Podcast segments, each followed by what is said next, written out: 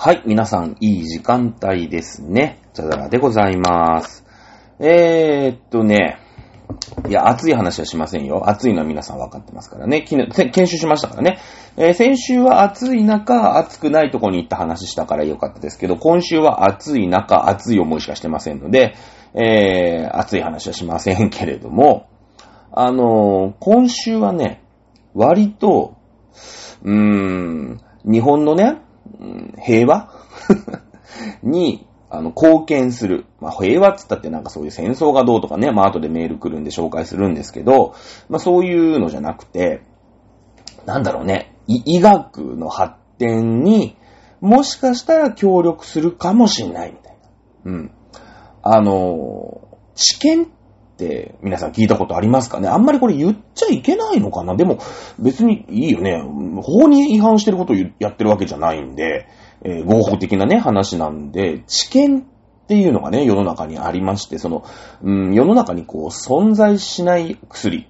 ね、っていうか、まあ世の中に存在してる薬は全部、この、まあ動物実験っていうんですか？人間じ、人体実験、その動物実験ってそのマウスみたいなので、うん、よく聞くじゃない？なんか癌の細胞が減ったとかさ、うん、なんか、ね、そういう寿命が長くなったとか、まあいろいろあるんだろうけど、まあそういう段階が終わって、えー、人間様にもどうなのみたいな。いや、ネズミには効くんだけど、人間はすげえ重大な副作用が見つかりました、みたいなのもあるから、ね、だって人間とネズミではこう、やっぱ違うじゃない。うん。まあもちろん量とかは調整するんだろうけどね、ネズミだとね。だけど、まあ体の作りとかさ、脳の作りとかは違うから、重大なね、そういうのがあるかもしれないが、まあとりあえずネズミでやってみようみたいな。うん。で、その後人間でやろうみたいな。まあ、あの、ほら、コロナの時にさ、コロナに薬がないから、いろんなのをこう、試したよね。これが効くんじゃないか、あれが効くんじゃないか、みたいので、緊急的にもうほら、世界中であんなに流行っちゃったから、あの、緊急的にね、もうそういう動物実験をもう、なんかすごいスピードでやろう、みたいな感じなのよ。で、それも治験っていう、治、治はね、治療の治に検査の検うん。だからまあ、治療実験みたいなもんかな。うん。うーの、なんかその、募集がね、あの、あって。まあ、たまたま YouTube 見てたら、うん、あの、そういうのを、なんか、応募しませんか？みたいな広告が流れてきて。で、しかもその YouTube の広告が、その肝臓のね、なんかそういう脂肪肝を、こう、まあ、劇的にというか、そういう、まあ、薬を作ろうとしてるんだろうね、おそらくね。うん。肝臓の薬を、作るのに協力してください、みたいな。いう募集があって、私肝臓悪いんですよ。あの、まあ、お酒飲み、まあ、酒飲みであることは間違いなくて、飲んだらめっちゃ飲むの。外に行ったら、この間も土曜日の日に、昼3時ぐらいに集合して11時ぐらいまで飲んでたから、飲むときは本当にもうもう、まあまあ多分飲める方なんですよ。おそらくね。うん。えだけど、普段家では、あの、一滴も飲まないんですよ。あの、誰かがいるそのコミュニケーションツールとしてお酒があるんで、まあやっぱお酒があると口も軽くなるしね。うん。あの多少こう、話の辻褄が合ってなくてもさ、ゲラゲラ笑ったりとかできるから楽しいじゃないですか。だけどその一人で飲もうっていう気に全くならなくて、なんかお酒飲むのか飲まないのかってすごい医者に聞かれるんだけど、いや、飲むときはめっちゃ飲むんだけど、飲まないときは本当にね、一週間、二週間、外に飲みに行く機会がなければ一滴も飲みません、みたいな。まあ、ちょっとそういう極端な飲み方をしてるんですけど、まあほら、体重も食べることがとにかく大好きだから、太ってて、今、まあちょっと痩せ始めて90、まあ4、5キロぐらいなのかな、今。うん。えー、なので、まあまあ、デブなんですよ。で、そうするとほら脂肪肝になってて、その血液の数字も、肝臓の値だけめちゃくちゃ悪いの。やっぱり。完全脂肪肝なのね。だからその、なんだろう、レバ刺しがフォアグラになってると思っていただければ、あの、結構でございます。ね。脂肪肝なんですよ。だから、まあね、そういう、普通の、なんてことはない、ピンピンしたね、あの、レバ刺しを持ってる人に、そんな薬使ったってさ、良くなるかどうかなんてわかんないじゃん。ねえだけど、まあ私みたいなこう脂肪肝の人にこう、ターゲットを当てた検査だ、その治験の検査だって言うから、まあ、やってみてもいいかなと思うわけですよ。ね。で、ワンチャンその薬がすげえ効いたら、俺の脂肪肝良くなるぞ、みたいなね。感じじゃないですか。だって、その、向こうもさ、儲けようと思ってやってるから、その、効くかもしれない。ね。これを人間様に投与してどうなるかをちょっとデータ取りたいっていう、まあ、そういう試験なわけでしょ？だからワンチャン効くかもしれないよね。いや、もしかしたら重大ななんか、あの、副作用が出てしまうかもしれないんですけども、まあそんなさ、中国とかロシアじゃあるまいしね、そんな変な薬も日本の医学会はやんないでしょ。わかんないですけど。あ、まああれか。イギリスだったかな？アメリカだったかな？なんかの会社のね、えー、募集だったら、アストラゼネカの募集だったらしいんですけど、まあその辺はね、私信用してるし、まあ万が一なんか不利益があって、まあ例えば死んじゃったと。してもね、別にほら奥さん子供がいるわけじゃないし、まあね、それでこう、あ、この薬は死んじゃうんだと。いうデータがね、取れれば、まあまあ別にそのぐらいのね、えー、ことはまあいいかな、みたいな。結構こう自分の人生に対して、まあまあ、まあまあな人生観を持ってるんで ね、あの、まあいいかなと、一人もんだしね。なんかそれ、ね、女房子供が路頭に迷っちゃうんだったら、ちょっとそういうのってさ、やっぱリスクがね、ゼロではないから、二の足を踏むんでしょうけど、また大勢一人だしね、みたいな。うん。まあなんならもうね、その、なんか、健康なうちに腎臓の一つぐらい誰かね、あの、あげて、あげてもいいかなぐらいの感じなの、割と。その、私のね、そういう、なんていうの、臓器移植とかそういうの、そういうイメージなんで、いいかなと思ってさ、募集したの。そしたら、まあやっぱり太ってるから、その一回この間ね、まだ2ヶ月、1ヶ月ぐらいか前かな。一回その、うん、どんな奴が応募したのかっていうのをチェックするお医者さんに、なんか、あの、大手町かなんかのお医者さんに行って、ああ、太ってるね、つってなんかアンケートとかわーって書いて、うん、帰る日があったんだけど、いよいよお前太ってんね、みたいな。うん。いやいや、間違いないね、みたいな。ちょっとこうなんか、肝臓のとこ押してさ、ちょっとこう、ね、太ってるね、みたいな。なんかこう、肉ついてんね、お前、みたいな。なんかそういう超音波検査みたいな簡単な検査があって、まあ、お前太ってますよね、みたいなことを散々パワハラを受けて、で、今回、その大学病院、ね、日本、なんだっけな、日本医科、医科病院とかっていう、なんか日新宿にでっかい病院があってさ、そこに呼ばれたのよ。だからその、うーん、一時、一次面接クリアみたいなもんでね。一次面。まあだから、まあ二次面接クリアか。一次は書類。ね。で、二次が、その、超音波検査みたいなそういうので、今、だから3回目です。3回目。ね。行ってきたんですよ。でっかい病院よ。もう駅から直結のね、何階建てなんだろうね。もう受付だけで何個あんのみたいな感じで。で、私そういう大病あんましたことないから、大きい病院って行ったことないから、もうなんだろうね。46歳にして、あの、まごまごして迷子っていうね。うん、どこが、だって、ほら、普通のさ、クリニックみたいなとこしか行ったことないから、普通クリニックに行ったらね、なんかそう受付で、まあなん、なんだかんだその、最初にガラーって、なんか自動扉入ったらもう話しかけてくれるんじゃん、受付のお姉さんが。だけど、もう、でかすぎるから、どこにまず行ったらいいかわかんない。ね。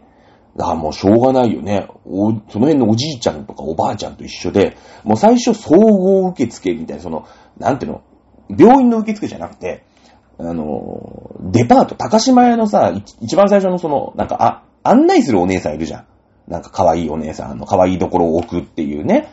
あ、あそこにまず行って、いや、すいません、カクカクしかじかこういう知見のね、えー、募集で今日呼ばれて、あの、10時のなんとか先生ってので来たんですよ、って言ったら、ああ、じゃあまずこの1番ね、地図渡されて。ね。この1番が外来、初診の外来受付になりますので、あの、そこは皆さんと一緒で初診の外来のね、えー、手続きをしてくださいと。で、それが終わると、うん、なんかこう、カードを渡されるんで。で、そのカードに行き先が書いてあるの。3階の C に行ってくださいとかさ、ね、あの、2階の、なんか B の10に行くと次のステップにこう行けますみたいな。もう、だから、迷、迷路っていうか、ちょっとしたなんか、こう、アクティビティなわけよ。病院が。もう、すごいね、病院ってね。あれ、おじいちゃんとかおばあちゃんとかもう一生出てこれないと思うよ、多分ね。迷宮だね。うん。で、その、受付でね、こう、しかも受付も、普通なんかその、問診票みたいなさ、なんか、今日の体調はいいですか？はい、いいえ、みたいなさ、なんか、いやいやいやいや、別に基本いいえじゃねえってね、病院来てんだから。病院来てんだからいいえじゃねえって思うけど、これは、まあ、そんな悪いわけじゃないから、はいなのかなとかさ、どっちかわかんないって思うんだけど、それももうね、紙じゃないよ。ほら、ペーパーレスの時代でしょ？ね、iPad ですよ。iPad。すごいよね。最近の病院は iPad ですよ。これ持って帰るやついたらどうすんだろうねって思うんだけど、まあ、あの、最初にね、あの、保険証を渡し、保険証を渡してますから、受付の女、女の子に。ね。だから、その、身分的にバレてんだよね。うん。だから、まあ、持って帰る人はあんまりいないんだろうけど、でも中国人とかさ、韓国人、まあそういうね、人種的なこと言ったら怒られるのかもしれないんだけど、結構そういう不正利用みたいな人もいるのね。その今揉めてるじゃない。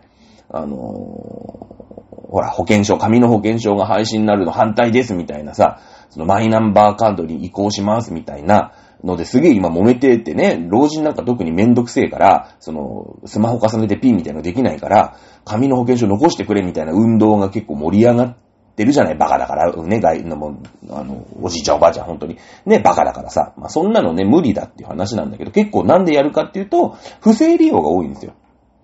あの、保険証。まあこの番組でも喋ったことあるかな。あの、顔写真がないんで、他の人の、こう、保険証借りても、わかんないわけよ。僕の保険証にも、な、あの、名前は書いてありますけれども、うーん、あの、顔写真ついてないからね。で、俺の保険証を、まあ、誰かがなりすまして、えー、チャドラーとしてこう、お医者に行っても、まあ、まあわかんないよね。ちゃんと調べなければ。まあ、私の場合はその会社のね、えー、保険になりますので、あの、なんだ、厚生労働保険？知らない。なんだろう。会社の健康組合になるから、その、会社にね、電話して、これこれこういう人が、あの、歯医者に来たんだけど、お前らのところに在籍来てるか？って言えば、まあ、調べられるので、まあ、歯医者ごときで調べないとは思いますけれども、うん、まあ、一応終えるわけですよ。ね、だけど、その、国民健康保険とかさ、そういう人たちは、ね、いるって言われてもさ、その、なんかいるわけじゃない。同じ町内とかに住んでればね、うん、いるわけですよ。だから、あ、まあ、いるよ、と。ね、調べたってそのレベル。なんで、結構なりすましとかがあって、不正受給とか知ってるんですよ、保険金の。ね。えー、なので、あのー、まあ、ね、そういうさ、感じなんですけれども、ね、iPad でこう、ぴょぴょぴょってやって、こう、まあ、そうするとね、こう、iPad お姉さんに返すと、こう、ピーってなんかこう、くれんの紙を。で、そこに、次の行き先が書いてあるわけよ。ね、2階の C の10で次呼ばれると。ね。で、この紙を持って行ってくださいと。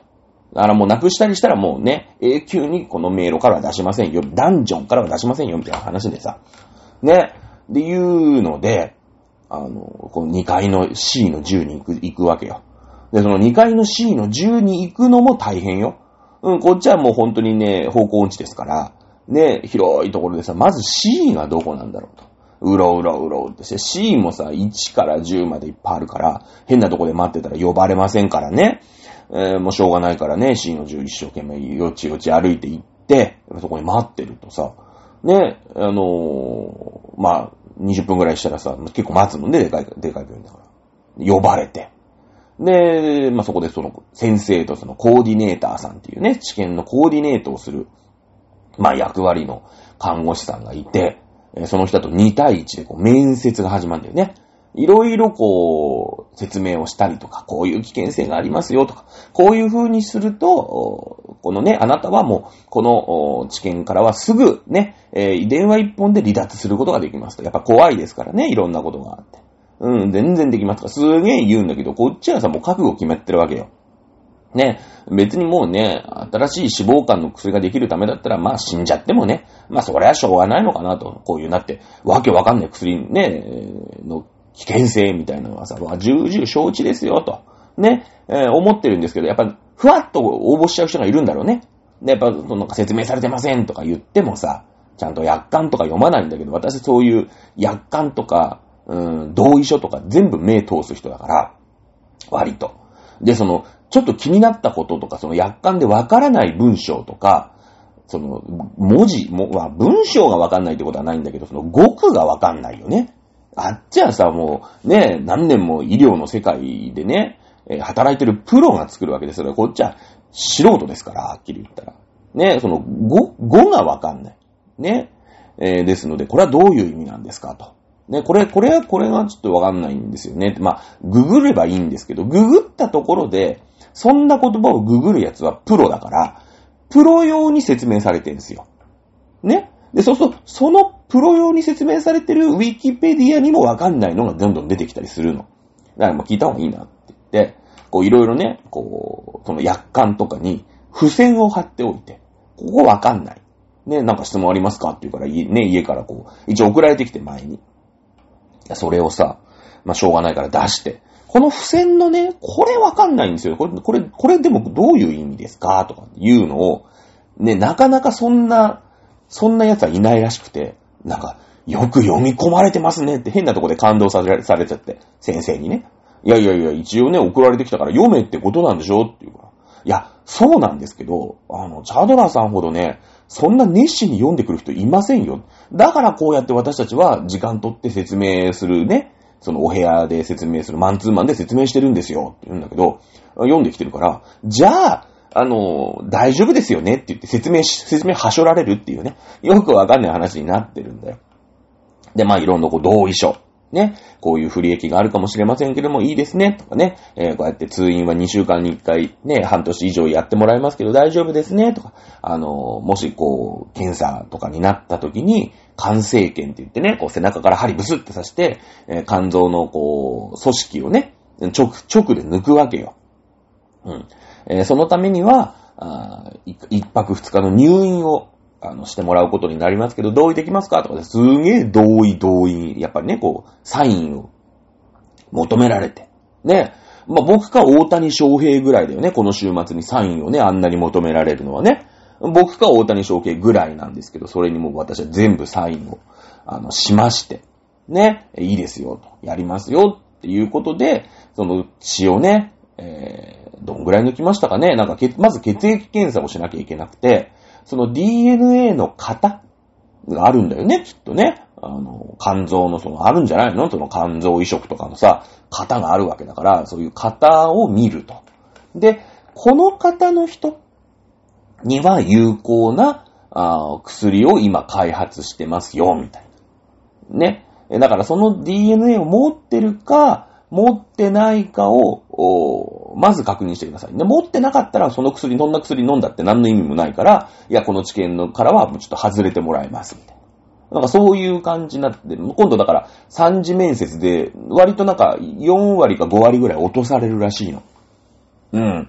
だから、この話をね、僕が一切しなくなったら、あ、落とされたんだな、というふうにね、皆さん感じていただければ結構でございますけれどもね。えー、なんか、ね、でもどうしようもないじゃん、DNA の方なんてさ、努力して、こう、あの、受かるもんでもないからね。もう、あとは、なんか天、天に身を任せて、ね、結果を待つだけなんですけどもね、この医学の発展に私、あの、貢献できるのか、ね、えーもしくは貢献して、えー犠牲のもとになくなってしまうのか、まあ、この辺はね、えーちょいちょい、まあ、あの、語っていきたいなと、さあ、思っております。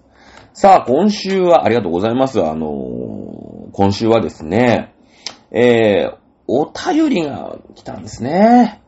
えー、だいたいどのぐらいですかね半年？四半期に1枚ぐらいお便りいただけるんですかねありがとうございます。はい。ラジオネームメルさんからいただいております。ありがとうございます。本当にね。ありがとうございます。ありがたいですよね。はい。お久しぶりです。そう、お久しぶりなんですよね。お久しぶりなんですよ。多分1年ぶりぐらいかな。もうちょっとももらってるかな。感想を送ろうと思ってるうちに、次の週になることが続いていたので、ね。うん。何でもいいから送った方がいい。うん。すぐ送れるように、音声文字変換ツールを使い始めました。素晴らしい。そうだよね。今、音声文字変換ツール、まあ、この音声入力みたいなのね、あの、Hey Siri みたいなのできますから。今簡単だからね。うん。こう使ったと。なんかこう文字にしたりとか、キーボードをとかってやってるとね、うん。あの、時間かかっちゃうからね。そう考えてるうちに終わっちゃうからね。毎週になっちゃうからね。読み返すと、まあまあ正確ですね、と。ああ、そうなんだ。まあ、最近ね、こう、音声認識なんかも、ね、どんどん、あの、あれですもんね、技術上がってますもんね。えこれは一度読んで修正加筆してますと。なるほど。はい。えー鍵カッコとかカッコとかも使えるようになると楽ですね。いろいろ使って研究したいと思います。なるほど。あー、ね、どう、難しいよね。音声認識で勝手にカッコ入れるの難しいよね。でもなんかカッコって言うとカッコになるみたいな。カッコ閉じって言うとカッコ閉じみたいな。でもそうするとさ、カッコカッコ閉じって言いながら喋る人なかなかいないから、なかなか難しいよね。そこ難しいかもしれない。はい。はい。先日カーブが投げられる。そう、カーブ投げられるようになった。ね。コツってあるんですね。昔運動神経のいい人が私の走りを見て、走り方が悪いと言ってました。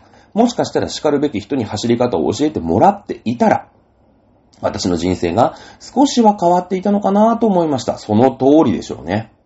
うん。やっぱ走りのプロって絶対いるじゃん。やっぱほら、末次さんとかさ、うーん、ね、なんかほの、まあ、ウサインボルトでもいいんだけど、あの人たちはプロだから、こう、体の使い方とか、で、しかもね、走り方って、誰にも習ってないじゃん。子供の時から。教えてもらった？走り方。なんか、俺は教えてもらったことないよ。普通の人教えてもらってんの。うん。だから、その独学じゃん。その走り方って。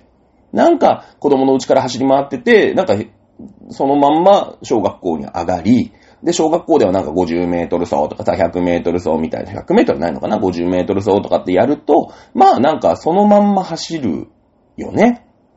うん。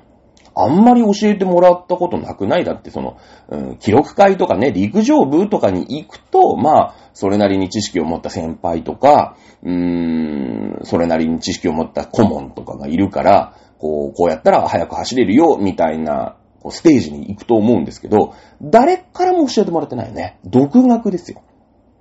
ね。ボールの投げ方とかさ、うーん、走り方とかね。そういうのって誰にも教わってないわけですよ。やっぱりね、人間が何か技術を取得するときっていうのは、あー教わるの大事だよね。うん。これは頭を使う勉強もそうだと思うしね。だからやっぱ先生大事なんですよ。やっぱ全然教え方下手くそな歴史の先生だとね、やっぱ歴史好きにならないっすよ。おそらくね。うん。ね。やっぱだからそう、走る、叱るべき人が見ると、あ、この子はここが悪いからちっとも足が速くならないんだと。いや、それは筋力とかね、あるよ、きっと。あの、そういうどうしようもないのはあると思うけど、でも、ここをちょっと気ぃつけたら、意識したら、全然速くなりますみたいなコツって、俺きっとあると思う。字書くとかそうじゃん。ね。字も誰からも、まあ教わってないっていうかなんか書き取りとかはしたけど、まあ自分の字をこう、なんかちゃんと習字とか習うと別だけどね。ペン習字とか習ったりとか、普通の習字とか習うと、なんか、こう、こういう風なところを意識すると、えーかっこいい文字が書けますみたいな。誰からも教わってないじゃん。教わるの書き順だけですよね。書き順だけ。うん。ね、えー、独学ですから。やっぱね、独学ってね、やっぱ、あれですよね。いろいろありますよね。うん。やっぱコツが大事な世の中だと思うんですよ。なんか、だからハウツー本が売れるわけだよね、きっとね。うん。いや、結構ね、走り方教えてもらったらね、人生たくさん変わったかもしれない。陸上部行きます、みたいなね。うん。わかんないけど。はい。えー、続きね。ここまで枕だからね。ワグネルの解説ありがとうございます。ってことは2週間前ですね。ワグネルの解説、はい、しました。私はこの事件をしたとき、てっきりフランス革命のような事態が起こったのかと思いました。ほう。軍隊が政府から民衆に暗返ったのかなと、あ、素晴らしい。そうなんですね。フランス革命って、その軍隊が、うーん、政府側ね、えー、まあ、国王ですけどね、その時はね、あの、フランス革命が起きてから政府になってますんで、えーフランス国王の、まあ、軍隊だったんですけども、その、えー民衆の方にね、くら替えしたんですね、フランス革命。オスカルのようなシャトワイアンって感じなのかなと思ったんですが、ちょっと違うみたいですね。まあ、ここがもう、あの、マニアックだよね。多分これ、ベルサイユのバラじゃないかなと思います。私ね、ベルサイユのバラは、ちょっと、こう、お姉さんがいる人。僕からして。うん。が世代なんですね。なので、あの、知ってますよ。もちろん知ってますし、あの、漫画喫茶とかで有名な漫画ですから、あの、読んだことあります。読んだことありますけれども、だからざっとした、だかざっくりしたこうワードとか分かってるんですけども、えー、なんか、多分、なんかついてこい市民よみたいな、シトワイアンって、そのシ、シビリアンみたいなもんですから、その、一般市民よ立ち上がれみたいな感じなんですね。オスカルがきっと言うんですよね。うん。そういう、そういうセリフが、有名なセリフがあるんですよ。ね。あの、親父にもぶたれたことないのに、みたいなさ。みんな、みんな知ってるじゃん。その、そこだけ知ってんじゃん。ガンダムあんま知らなくても、そこだけ知ってるよ、みたいな。だから、ベルサイユのバラすげえ詳しくないんだけど、そこだけ知ってるよ、みたいなね。そういう、まあ、あの、わかんない。もしかしたら宝塚が好きな人かもしれないね。うん、メルさんね。どっちかだと思います。ベルサイユのバラを宝塚で、まあ、割とこう、うん、有名な演目なんですよ。まあ、というのも、このオスカルっていうね、えー、大丈夫この、この話の後、ベル、ベルサイユのバラになっちゃうんです。まあ、ベルサイユのバラも、あの、割といい漫画というか、あの、フランス革命、まあ、世に伝わっているフランス革命のイメージを知るには、非常にいい教材である、わけなんですよね。うん。まあ、この後フランス革命についてね、ちょっと語るかもしれませんけどもね。そのオスカルっていう、皆さん、オスカルぐらい知ってるでしょ？だって。オスカルって、女の子なんですよ。あの、名門貴族の女の子として生まれるわけ。で、オスカルって、その、男の格好するんでね、それでなんか騎士、騎士団長みたいな、そういう、なんか、なんか武闘派みたいなさ、感じなのね。で、えー、軍隊を率いてるわけよ。で、その軍隊が、なんかこう、市民を立ち上がれみたいので、国王、まあ、マリー・アントワネットだよね。えー、それを裏裏切るというか、あ市民派につくっていう、まあ、そういう大筋のね、歴史的な物語なんだけど、オスカルは、私は女だってずっと思ってるの。だから今で言う、性自認は女なんですよね。女なんですよ。だけど、その、昔ってさ、男尊女子も肌々しくて、やっぱ世継ぎって言ったら、女の子じゃなくて男が継ぐのが当たり前みたいな時代だから、男の子として育てられてるんですよ。ね。だから心は、なんか、あの、女性なんだけど、男、じゃ、ん？えっ、ー、と、だからなんで、今、今で言う LGBT と逆、LGBT とか逆ね。逆。その、周りがもう男の子として育ててるから、ね、えー、こう、なんか断層させられたりとか、無理やりね、させられたりとかしてるんで、えー、よくこう、ベルサイユのバラは、まあ、ほら、ね、中身は女性なんだけど、男としてみたいな、すごいこう、マッチするじゃない。宝塚と。ね、まあ、宝塚がベルサイユのバラやるときにはすごい一悶着あったんだけどね。結局その、なんていうの？こう、ま、所詮漫画でしょ？みたいな。うん。ちょっとこう低く見られてるわけよ。その漫画が、オタク文化みたいなのでね。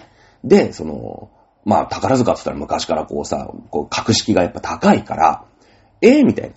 ベルサイユのバラやんの？みたいな。だ今で、今でこそそういう新しいチャレンジってすごい肯定的に捉えられてるけど、その歌舞伎でワンピースやるの？みたいな。うん。イメージよね。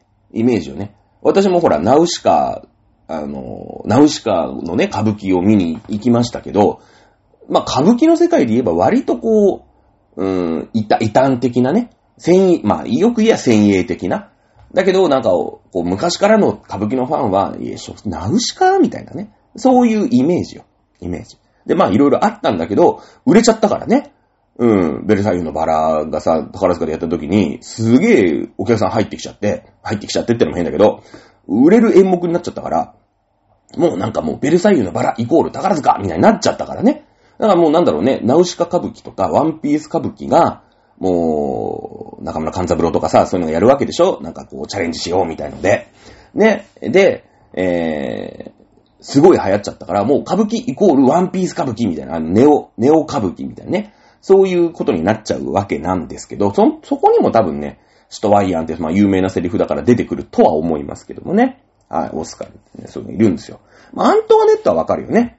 あの、オーストリアから嫁いで、あの、来た、えー、あの、パンがなければブリオッシュを食べればいいんじゃないって言ったね、あの、ルイ16世の、うーん、まあ、お嫁さんですよね。マリア・テレジアの娘。この辺はまあ皆さん押さえてると思います。あとは、あとなんだろうね、ベルサイユのバラって、あとフェルゼンぐらい 私も基本設定ぐらいしか知らないんですけどね、フェルゼンってのは、まあ、あの、スウェーデンのね、えー貴族の、まあ、この方は男性なんですけれども、えーオスカルの、まあ、お友達ですね。お友達です。で、オスカルが女だっていうことを知らずに、えーこう、なんていうの？こう、友達なんですよ。だけど実は女性だってことになり、え？ってなって、こう、なんかその、少女漫画的な、あれ、マーガレットだったかな？あの、ベルサイユのバラはね、えー忘れちゃい、知ら、忘れちゃいましたけども、えー、っていうのが、まあ、いるわけですよ。ね。まあ、その人たちが、まあ、こう、なんかね、好きだったり好きじゃなかったりとか、えー好きなんだけれども叶わない恋だったりとか、まあいろいろして、で、そんな中、こう、フランス革命がね、えーまあ起きていくという、まあそういうお話なのかな？ね、お話です。ベルサイユのバラわかんない人にね、ほんと、まあざっくりっていうか、ざっくりにもなってないんですけど、まあそういう話で、そのオスカルっていうのが、まあ、あー王家のね、うん、近衛隊長みたいな、まあ軍隊を率いている軍、軍団長だったわけよ。ね。だからマリー・アントワネット側なんですね。だけど、そのマリー・アントワネットがね、まあ贅沢が過ぎて、えーフランスの市民はもうパンも買えないと。うん。えーいうことでですね、あのーまあ、民衆が放棄するわけですよね。フランス革命、ひなわくすぶるバッシーユですよ。うん。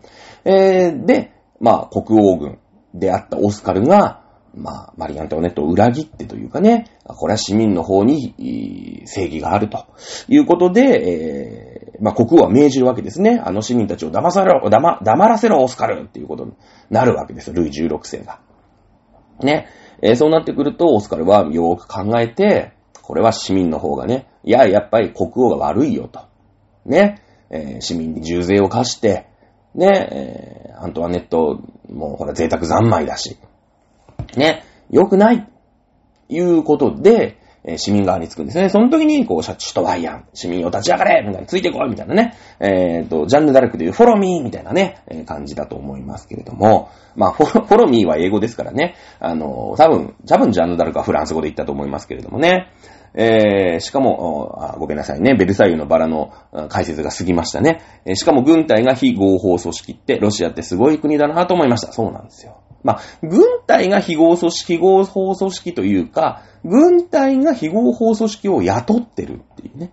だからね、自衛隊が、あ住吉会を、こう、に武器とかを流して、お前、ちょっとあそこで戦争してこいよ。ね。えー俺たちはこっちやるから、お前あそこやってこい、みたいなね。そういう感じすごいですよね。うん、ロシアってね、ヤクザ、ヤクザ組織なんですよ。マフィアが仕切ってるんですよ。はい。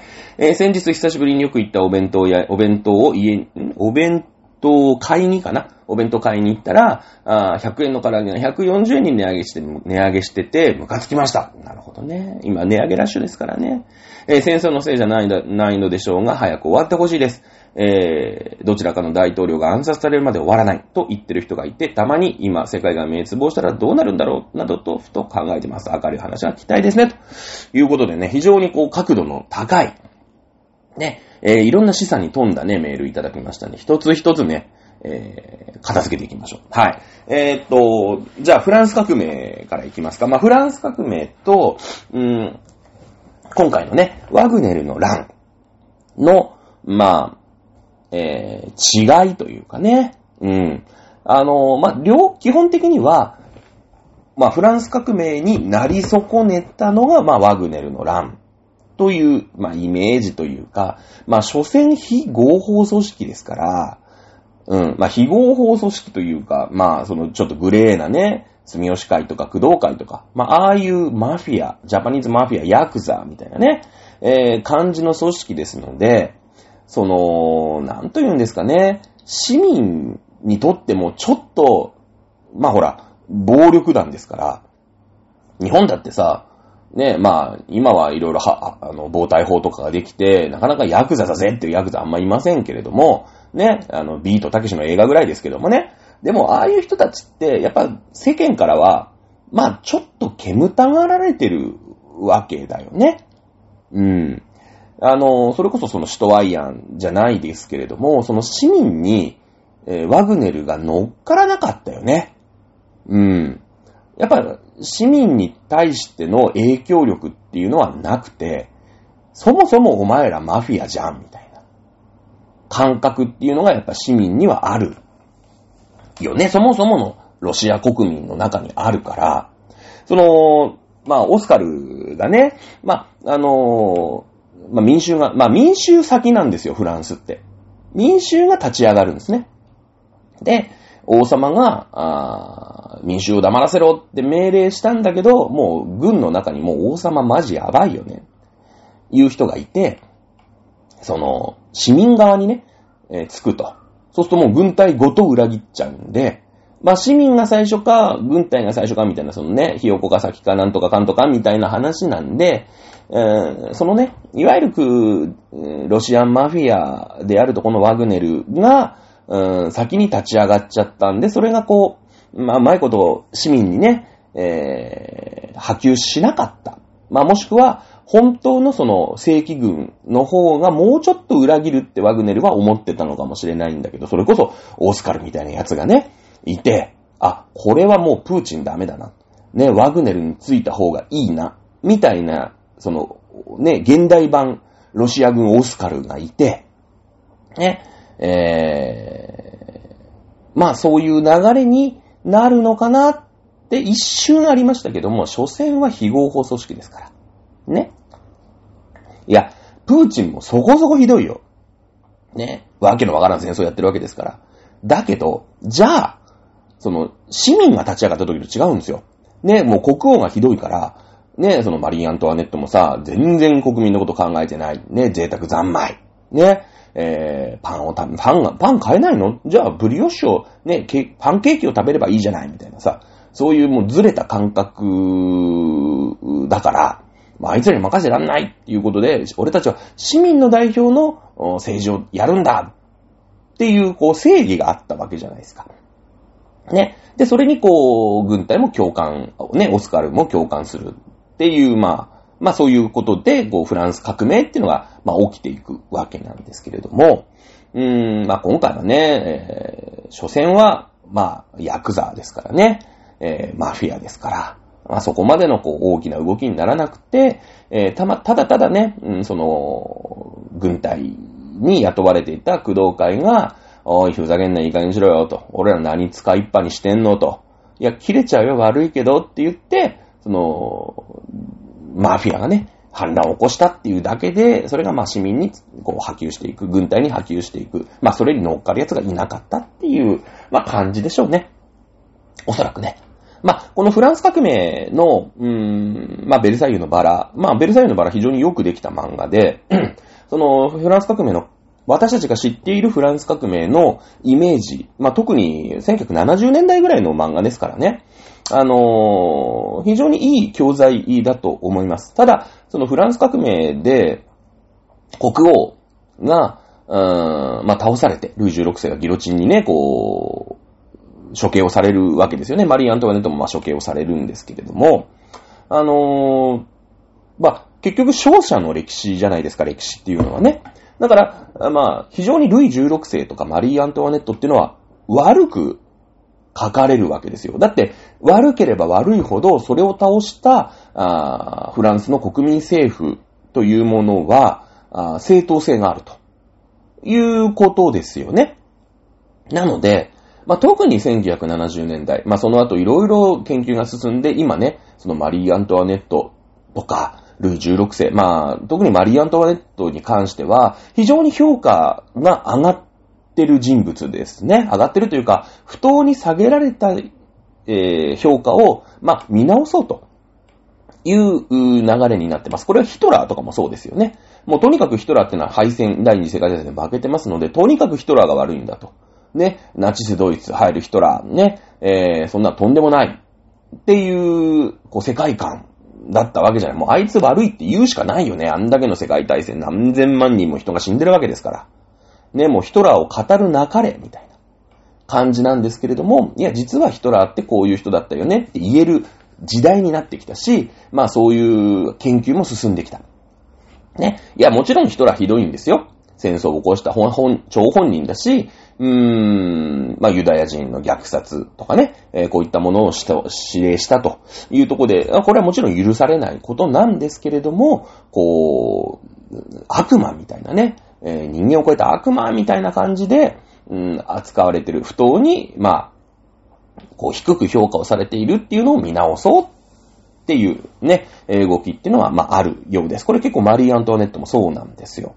このフランス革命っていうのがよくね、伝わっている。あ、今日大丈夫かな？今日フランス革命についてしか喋れないかもしれませんけれども、あの マリー・アントワネットってさ、ほんとひどいやつで、市民がね、苦しんでるのに、あの、贅沢三昧して、ね、パンがなければブリオッシュを食べればいいんじゃないみたいなそういう KY 発言をして、まあ市民に不評を買ったということで、まあ最後、えー、革命が起きて、えー、逃げようとするんですけどね、まあ逃げようとしたのに、こう、頑張ってね、うん、フランスのマリオントーネットを逃がそうとしたのがさっき言った、えー、スウェーデンの王子様フェルゼンというやつが逃がそうとするんだけど、まあ、失敗してね、えー、マリー・アントワネットは捕らえられて、まあ、ギロチンにかけられてしまうということなんですけれども、あのー、これなんでフランス革命が起きるほど市民が困窮をしてしまったかっていうのがなかなか語られない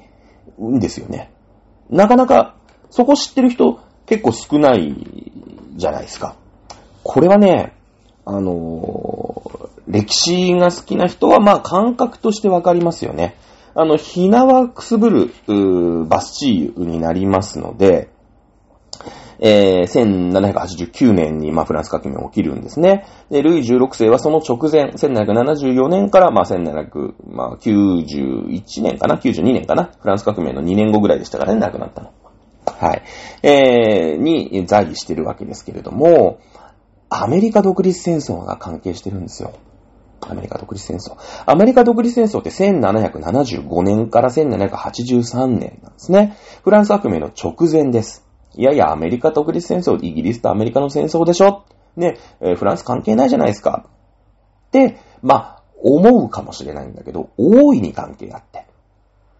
そもそもね、その、イギリスとフランスってほら、イギリスの王家編でやったけど、めちゃ仲悪いじゃん。めちゃくちゃ仲悪いよね。うん。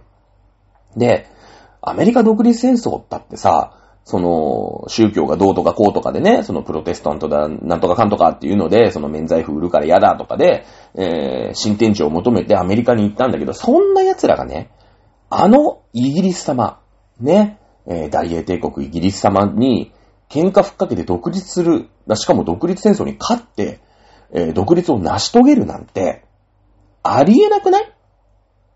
そんなお金、まあ、もちろんそれはゴールドラッシュとかあったと思うよ。うん。だけれども、あのイギリス様だよ。ね、今のアメリカレベルですよ、はっきり言って、当時のイギリスなんて。ね、えー、勝てっこないんですよ、絶対に。ね、もうイギリスから軍隊が来て、ペシャンコのペシャンにされて、終わるはずだったんです、アメリカ独立戦争。だけどアメリカ勝ったんですよね。これなぜか。フランスが応援したんですよ、アメリカ独立戦争のアメリカ側を。なぜか。イギリスがムカついてしょうがないんですよね、フランスってね。うん。なんかフランス王家のね、えー、なんかハスパのね、えー、人たちが、なんかもうフランスではさ、偉くなる目がないから、あのー、勝手に独立してね、俺はイギリスの王様だ、みたいな。まあ、なんだろうね、そのでかい企業にいて、その、うだつが上がらない、ね、万年係長みたいなやつが独立してベンチャー起こしちゃいました、みたいな。それイギリスです、みたいな。で、今でっかい国になっちゃってさ、こう、やいなやいの言ってくるわけだけど、お前、俺んとこの会社じゃうだつながんない万年係長だったじゃんみたいなね。そういう感じで馬鹿にしてんですよ。フランスってイギリスのことをずっと。ね。だけど海があるからなかなか攻めに行ったって、まあ大した戦果を得られないのは分かってるから、まあ、ね。だけどイギリスがえばってくるのだけはもう許せないの。で、イギリスがもうでかい国になっちゃって、えばってきて、その、こう大陸のね、本土の方、ヨーロッパ大陸の方にちょいちょいちょっかい出してきて、ムカついてしょうがないんですよ。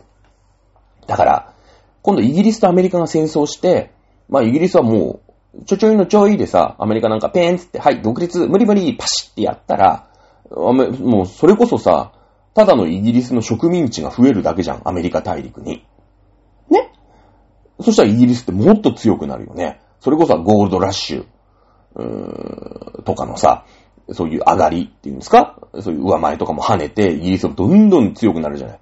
ね、イギリスとアメリカが全部イギリス、まあ大英帝国だったらもうイギリス勝ちみたいなことじゃん。フランス嫌なんですよ、それが。ね、だからアメリカに勝ってほしいの。もう、イギリスに勝ってもらっちゃ困るの。だから、その、もうフランスはね、国家的に、そのアメリカ独立戦争でアメリカ側を応援するんですよ。いや、とにかくイギリスと戦争する国を応援するわけですから、国としての支出ってのはもう無茶苦茶なわけよ。ね？無茶苦茶なの。で、その戦費を賄うために、うーん、フランスの王家ってのは、どんどんお金を使ってしまい、えー、なんていうんですかね。まあ、国が貧乏になっていく。これがフランス革命の起きた理由です。ね？マリー・アントワネットがね、贅沢三昧して舞踏会を開いてドレスをね、いっぱい買って、なんかその、すごい宝石を作ったとか、ね、えー、なんだあいつはって言って、まあ最終的にギロチンになる、なるし、まあその後ね、国民政府が作った歴史では、そのマリー・アンテワネットってね非常に悪女。ね、えー、として書かれるけど、そんなことない、まあ、そんなことないというか、もちろん、あの、国として戦争ね、王家として戦争してますから、あの、非がなかったわけじゃないよ。まあ、ルイ16世は100歩譲って、あの、悪いよね。えー、だって、その国としての、まあ、お金を、そのアメリカ独立戦争っていうのにもうバンバン使って、湯水のように使って、えー、フランスの、まあ、ブルボン王朝っていうのを、まあ、貧乏にさせて、フランスをね、貧乏にさせたって言うけど、あ、アントワネットの方は、まあ、そんな力ないよね。王妃ですから。で、もちろんそれはね、えー、ドレス、高いドレスも買うし、舞踏会も開くし、贅沢してますけど、いや、その、マリー・アントワネットだけがね、もうそのルイ14世の対応だよね。ルイ14世の頃の王妃が、えー、名前をちょっとすいません。私名前までそこまで押さえてませんけどね。あの、贅沢してなかったか。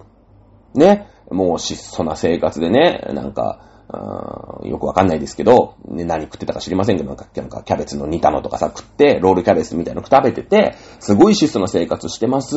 もうマリー・アントワネットになった瞬間にもう豪華絢爛なドレス買い出した。そんなことないじゃないですか。もう代々フランス、ね、あのフランスブルボン王朝の王妃なんてのは、贅沢することイコール仕事なんですよ。ね。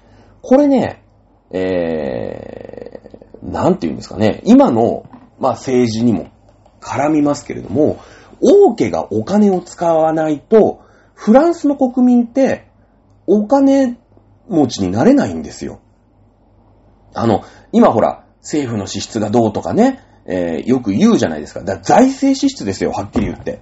あの、王家の無駄遣いっていうのはね。そういうことでしょ。王家がお金を使って民間にお金を回してるわけですよ。今よくやるじゃないですか。なんか、例えば異次元の少子化少子化対策とかさ、ね、えー、減税をどうしたとかってやって、まあ、政府がお金をいっぱい使う。そうすると、国が、まあ、あな景気が良くなる。まあ、道路を作るとかさ、橋を作るとか、ダムを作るとかっていうと、その発注したお金、政府が発注したお金が民間に回るわけだよね。民間に発注するわけだから。ね。それと一緒なんですよ。ね、昔はその道路を作るとか、その公共、なんて言うんですか、インフラのなんとかとかっていうのが、まだね、そこまでこう、重要な時代じゃなかった時代なんで、あれですけども、あの、マリー・アントワネット、まあ、フランス王家の無駄遣いね、っていうのは、あの、このフランス全体、フランスの一般国民を富ませるのには、非常に重要なんですね。フランス政府が金使ってくれるわけですから。んで、その、ちょっとさ、可愛らしいドレスをね、えー、仕立てれば、じゃあ、えー、これをね、えー、わかんないですけど、2000フランで買いますよとかわかんないけど、20万フランで買いますよとかって言ってお金使ってくれるわけじゃないですか。これ、重要なんですよ。政府がお金使ってくれないと。国民、富まなくなっちゃうんですね。うん。あのー、で、まあ、マリー・アントワネットはね、別に、あの、贅沢をすることが、まあ、仕事というか、政府の財政支出みたいなもんですから、別に、無駄遣いをしてたわけじゃないし、マリー・アントワネットだけが無駄遣いをしてたわけじゃないです。フランス王家ってのは贅沢するのが仕事なんです。フランスの国民にね。その、いや、例えばハムとかさ、ねえ、えー、なんかフランス料理とかがあるわけでしょ？それもさ、いい値で買ってくれるわけじゃない。料理人が。ねフランス王家がいっぱいお金使ってくれるから。そしたら、その、キャベツを納入する業者、お魚、ね、下ビラメのムニエルを作る業者とかがさ、お金、ね、潤うじゃない。で、そうやってフランスで国を回してたんですね。はい。なので、こう、マリー・アントネットだけが贅沢をしているわけじゃないですよね。当然ね。うん。で、えー、ただ、まあその独立戦争のための戦費っていうので、フランスの王家がそのアメリカ独立戦争にお金をどんどん使うようになってしまう。うん。えー、そうなってくると、えー、まあフランスのね、そのブルボン王朝はどんどん貧乏になっていくわけで、もちろん、うん、市民に対してね、増税をする。うん。それから、あまあ最低限のね、えー、舞踏会とかそういったものはあるかもしれないけれども、当然、えー、そういう贅沢三昧のね、無駄遣いっていうのは、ちょっとは見直すようになるよね。うん。ね。えー、そうなってくると、今度フランス国民にお金が回んなくなるわけですよ。だから緊縮財政になっちゃったわけよ。ねえ、だから民主党時代みたいなもんよ。ね、えー、ヤンバダム、無駄だよね。はい、これやめます。ね。あと、スーパーコンピューター、2位じゃダメなんですか？こんなのお金いらないですよね。政府こんなのにお金使いませんよね。いうの、蓮舫が、ね、あの蓮舫のバカがやったじゃないですか。ね。えー、そういうことですよ。はい。えー、そうなってくると、政府が国民に対してお金を使わなくなりますので、当然、こ国民はお金がなくなってきますよね。貧乏になってくるんですよ。貧乏になってくる。ね。これが、フランス革命の、まあ、発端ですね。発端です。はい。えー、なので、別にマリー・アントネットだけが贅沢をしていたわけではないということですよね。もともとね、あのー、マリー・アントネット自体が、その、ドイツ、まあ、当時、プロイセン王国って言うんですけども、そのプロイセンっていうね、結構強強な国が出てきたんですよ、ドイツに。で、オーストリアって言ったらハプスブルグ家でしょ？ね、名門中の名門、昔からの王家なんですけども、隣にね、その、ボリッコリ武闘派のプロイセン王国っていう国ができちゃったんですよ。で、その昔からの王家の、うーん、ハプスブルグ家とブルボン家でね、フランスとオーストリア家っていうのは、こう、結びつきを強くしようっていうことで利害が一致するよね。プロイセンをなんとか両方で支えて押さ、ね、押さえつけようぜっていうことで、えー、まあ、あの、マリー・アントワネットが、フランスの王、王、王家、ルイ16世のお嫁さんとして嫁ぐということで、この軍事同盟なんですね。軍事同盟政略結婚なんですよ、実は。はい。なので、えー、マリー・アントワネットイコール悪女みたいなのは、まあ、その後のね、えー、国民政府が、まあ、マリ・アントネットをね、悪女にして、俺たちはそんな悪女を、まあ、倒したんだと。だから、正当性があるんだということに、まあ、するわけなんだけどね。えー、まあ、そんな、そんな感じよ。ね、だからマリ・アントネットかわいそうなんですよ。やっぱそのシンボルとしてね、えもちろん、あの、国、国王が戦争、アメリカ独立戦争にバンバンお金を使って、まあいろんなあってね、あの、フランス国民が飢えている時に、でも舞踏会やってた。これはまあ確かですけど、別に舞踏会やることは悪いことじゃないんですね。マリー・アントネット、えー、ブルボン王家としても、フランスにね、どんどんやっぱお金を使わなきゃいけない。ね。だけどそれ以上に、あのー、アメリカ独立戦争にお金を使いすぎてしまったっていうことですよね。やっぱ戦争ってお金かかりますからね。うん。そうなんですね。はい。ということで、えー、マリー・アントワネット擁護派としてはね、えー、そんな悪い女じゃなかったよと。あいつが贅沢してね、その贅沢どこの、ぜ、一人が贅沢したってね、革命起きないっすよ。はっきり言って。ねえ、一人が、だってさ、わかんないけど、どんだけ贅沢したって、今ね、今よ。今どんだけ、それは株とか買えばそれ、実は青天井ですけど、昔そういう投資とかさ、マンション買うとかそういうのないでしょ？ね、その豪華なご飯を食べて、どいいドレスを着て、いい宝石を買ったとしたって、今で、今ですらどうですか ?10 億円使えます？使えないっすよね。多分。だって、マリー・アントネット、まあそのルイ16世の在位で、一応だから在位がマリー・アントネットが王妃だったわけでしょ？だからまあたかだか20年ですよ。ね。20年贅沢三昧したって、100億円使えないよね。はっきり言ったら。多分使えないと思うよ。そう、投資とかそういうんじゃなければね。うん。あのー、まあ、だから大したことないんですよ。あの、アントワネットが使った額なんてのは。100億円、まあ、今で言うと100億円ね。今で言って100億円なんて、政府の支出の中では、もう2000円ぐらいのもんですよ。はっきり言って。ね。だけどほら、もう何兆円とかで使うわけでしょ？あの、今戦争してるロシアとかは1日ね、何兆円とか使っちゃうわけ。ミサイル1本。ね、何千億円とかってなってくるわけだから、そうなってくると、まあもう莫大なね、もうね、フランス革命が起きた理由はですね、これはもう、あれですよ。間違いなくアメリカ独立戦争ですね。うん、それなんですよ。はい。で、それを、ね、えー、もうあいつのせいにして、ギロチン落とそうっていう、まあ、アントネットはもうその、シンボルのためにね、えー、悪い噂をつけられて、うーん、まあ、ギロチンにかけられたということですよね。まあ、そんな感じです。はい。フランス革命の解説このぐらいでいいかな？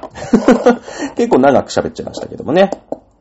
えーと、はい。じゃあ続きね。100円の唐揚げが140円にね、ね値上げしてやってました。はい。ムカつきます。その通りですよね。はい。ただこれ、別個の見方からすると140円値上げしないとですね、唐揚げ屋さんのお給料が、うーん、まあ、100万円から140万円にならないっていう話なんですよね、逆に言えばね。はい。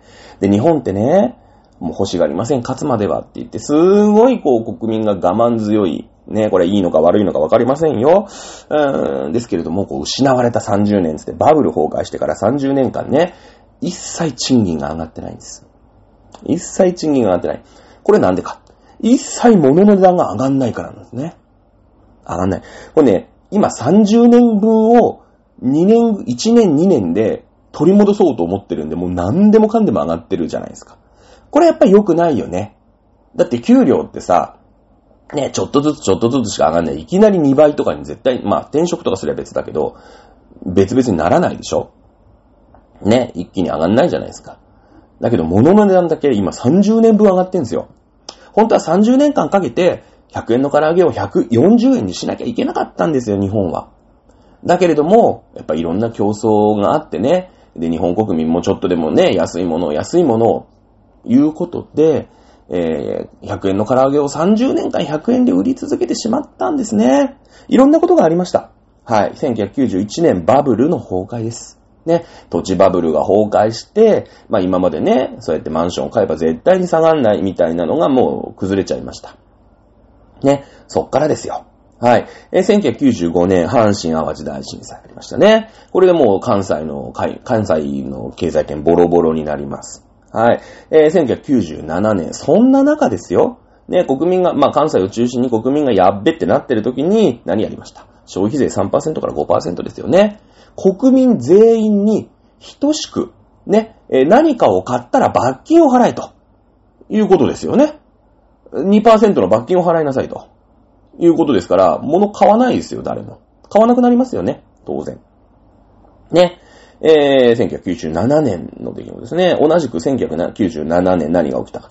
アズ、アジアの通貨危機です。ね。まあ、これは直接日本というのが発信ではないんですけども、タイというね、えー、国の通貨が暴落しまして。えー、そして、まあ、アジアの国のね、つながりが強い国、まあ、韓国とかやばかったんですけども、まあ、日本も少なからず影響を受けました。アジア通貨危機。ここでまた不景気になるわけですよ。ね。で、その後ね、ちょっと良かったちょっと良かったんだけど、本格的に、こっからいい塩梅に行くかな、やっとね、失われた10年が終わったよね、なんて言ってたら、2008年にリーマンショック起きたんですね。これ世界的なもう大、大不況というか。はい。ね、えー、まあ、その、金融の世界のバブルの崩壊みたいなもんですから、世界恐慌みたいなもんですね。で、えー、ぐちゃぐちゃっとしたわけですよ。ね、リーマンショック。その時に日本の国民は何をしたか。ね、愚かですよね。2009年政権交代です。まあ、もちろんね、自民党の政治が悪い。まあ、それだけじゃないんですよ。リーマンショックなんてのは海外で起きた話ですから。ただやっぱり景気が悪い。ね、えー、給料が上がらない。これはもう自民党が悪いんだっていうキャンペーンに乗りまして、まんまと民主党のね、えー、乗りまして、民主党を頼むぞっていうことで政権交代しました。か、そしたら何が起きましたかね、えー、民主党には政権を運営する能力が全くなかったわけですね。それに気づいたわけです。はい。えー、輪をかけて起きたこと、2011年、はい、東日本大震災が起きました。ね、えー、これ東日本を中心にもう経済メタメタです。はい。で、えー、民主党にやらせてみて、一向に景気なんか良くなるわけがない。まあ民主党だけが悪いわけじゃないのかもしれませんね。東日本大震災はね、民主党が悪いわけじゃないですけども、その対応もまずかった。ね、原発に総理大臣が乗り込んでて、あいでやいのやいの言って、全然やることも終わんない。ね、現場が現場のことが一番知ってるわけですよ。菅直人なんてのははっきり言ってね、えー、原発の仕組みなんか分かってないわけですから。ね、あんな奴が来たら現場混乱するわけですよ。まあそういういらんことしてですね、えー、経済も政治もぐちゃぐちゃにしてしまいまして、2012年政権交代。はい。えー、この3年間の間はですね、えー、非常に国民はですね、えー、莫大なる、まあ、罰ゲームをね、え自分たちが選んだ罰ゲームを、まあ、させられてたわけですね。民主党にやらせてみようと思ったら、まあ僕はね、この時民主党選んでないですよ。民主党なんかにね、政治なんかできるわけないと思ってましたから、ただね、国民は民主党に期待をして、えー、政治やらせてみたんですけども、思ったよりできなかった。私から言わせれば、思った通りできなかったわけです。ね。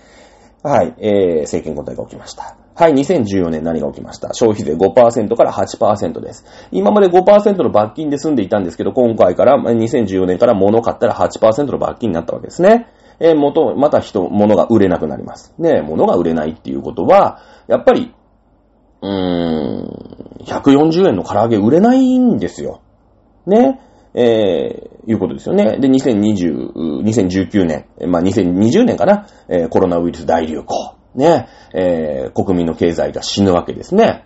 あの、居酒屋もやんないし、ね、みんなお家に引きこもってるわけですから。はい。2022年ロシアのウクライナ侵攻。まあこれでね、えー、原油の値段が上がります、ガスの値段が上がりますってことで、インフレがまあボンと始まってくるわけですよ。まあこう考えてみるとね、この失われた30年、まあ日本にとっては、しんどい時代ですよね。こんなことがあったらね、100円の唐揚げを140円にできなかったんですよ。唐揚げ屋さんもね、140円にしたかったわけ。だってね、お給料が100 100万円から140万円になるわけでしょ？単純に言えば。だけれども、みんなで我慢したんですよ。ね。で、えー、このロシアのウクライナ侵攻という事態を受けて、いろんなものの値段をもう上げないとダメだよね。だ30年我慢してきたわけです。ね。だからこの30年を生きてきた人は、あの、まあ、なんていうのかな？えー、本当ならば140円で買わなきゃ、まあ、120円だったり130円だったりで買わなきゃいけない唐揚げをずっと100円で買い続けてきたわけですね。うん、日本国民がそういう選択をしたわけですね。はい。まあ、そういう選択をしたというか、ちょっとでもね、例えば110円にしようとか105円にしようっていう、えー、唐揚げ屋さんからは、お客が遠のいている時代になってしまったわけですね。まあ、こういういろんなことがあるよ。東日本大震災がある、コロナがある、消費税が上がる。ね、えー、こういったところ、こういったことがあり、ね、えー、110円に値上げした唐揚げさんを潰れてしまったんですね。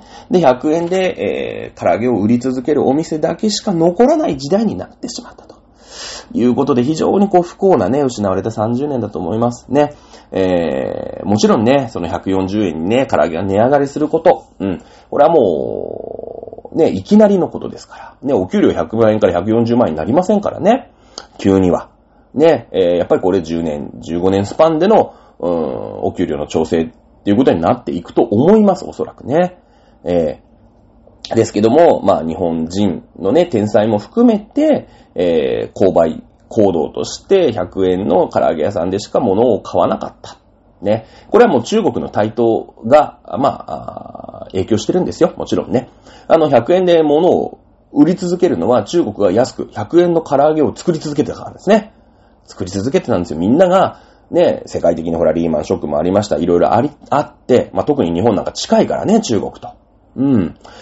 100円で唐揚げを売んなきゃいけないっていうことで、え、今まで国内のね、取り使ってたのを中国に発注したりとかしてたわけですよ。中国はその時にまだ人件費安かったですからね。